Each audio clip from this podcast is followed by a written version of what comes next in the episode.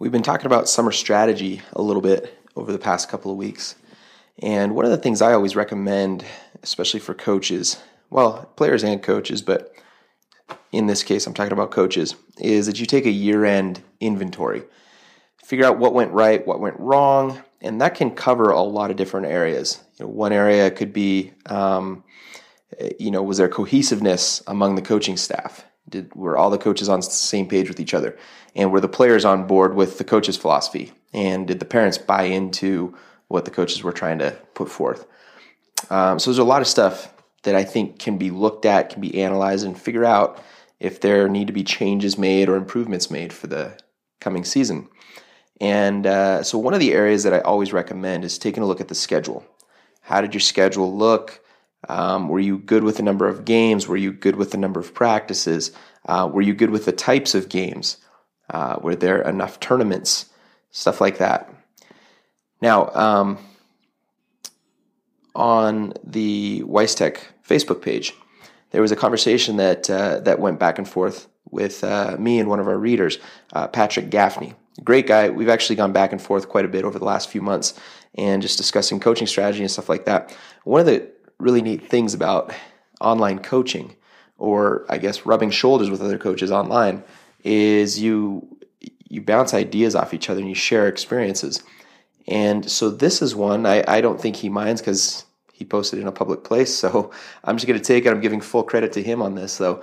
Um, but it was a really interesting concept, really interesting strategy that I, I'd actually never thought about it in these terms before. Um, but it kind of dovetailed with the previous soundbite where we were talking about you know whether or not it's appropriate for uh, you know a travel hockey player to play house league.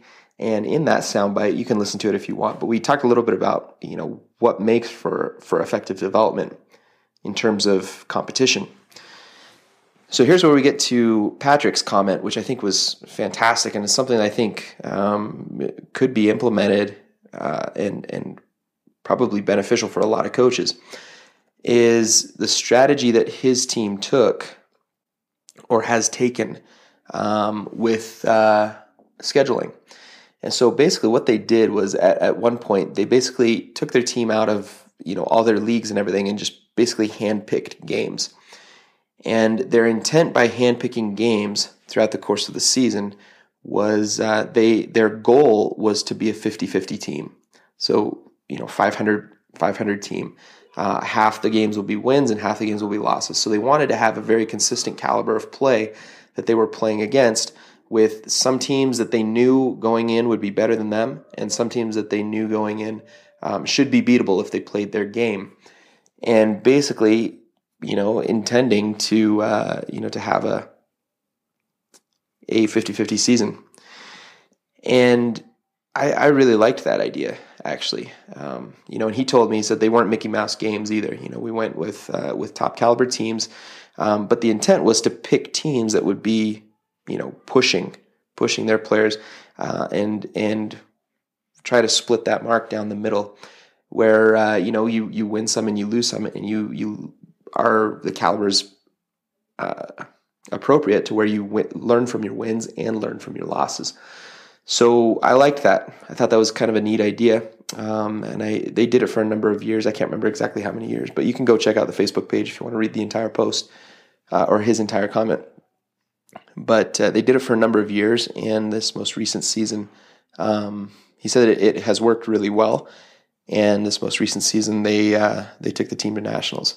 So you know, it's working. It's uh, you know, it's neat. But I, I really liked that philosophy. I thought that was a neat approach.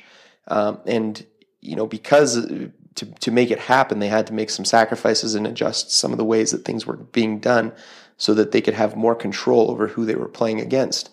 Um, but you know, like I said, I think that's I think that's a pretty decent place to be as far as development goes, where you're constantly being pushed with uh, you know knowing that if you if you play your game, you're going to win some, you're going to lose some.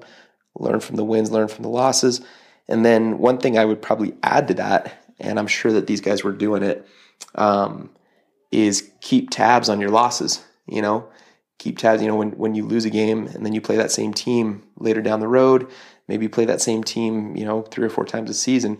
track did you improve against them? Was a score closer and closer each time? Did you, you know, maybe you started off losing by three, then halfway through the season you lost by one. Did you end up beating them by one? You know, were, were you narrowing the gap each time and improving?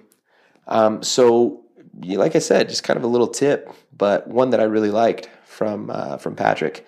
So, thanks, Patrick, for uh, you know for always keeping tabs on the on the content, and uh, love the stuff that uh, that you're. I love your comments and and everything else. So.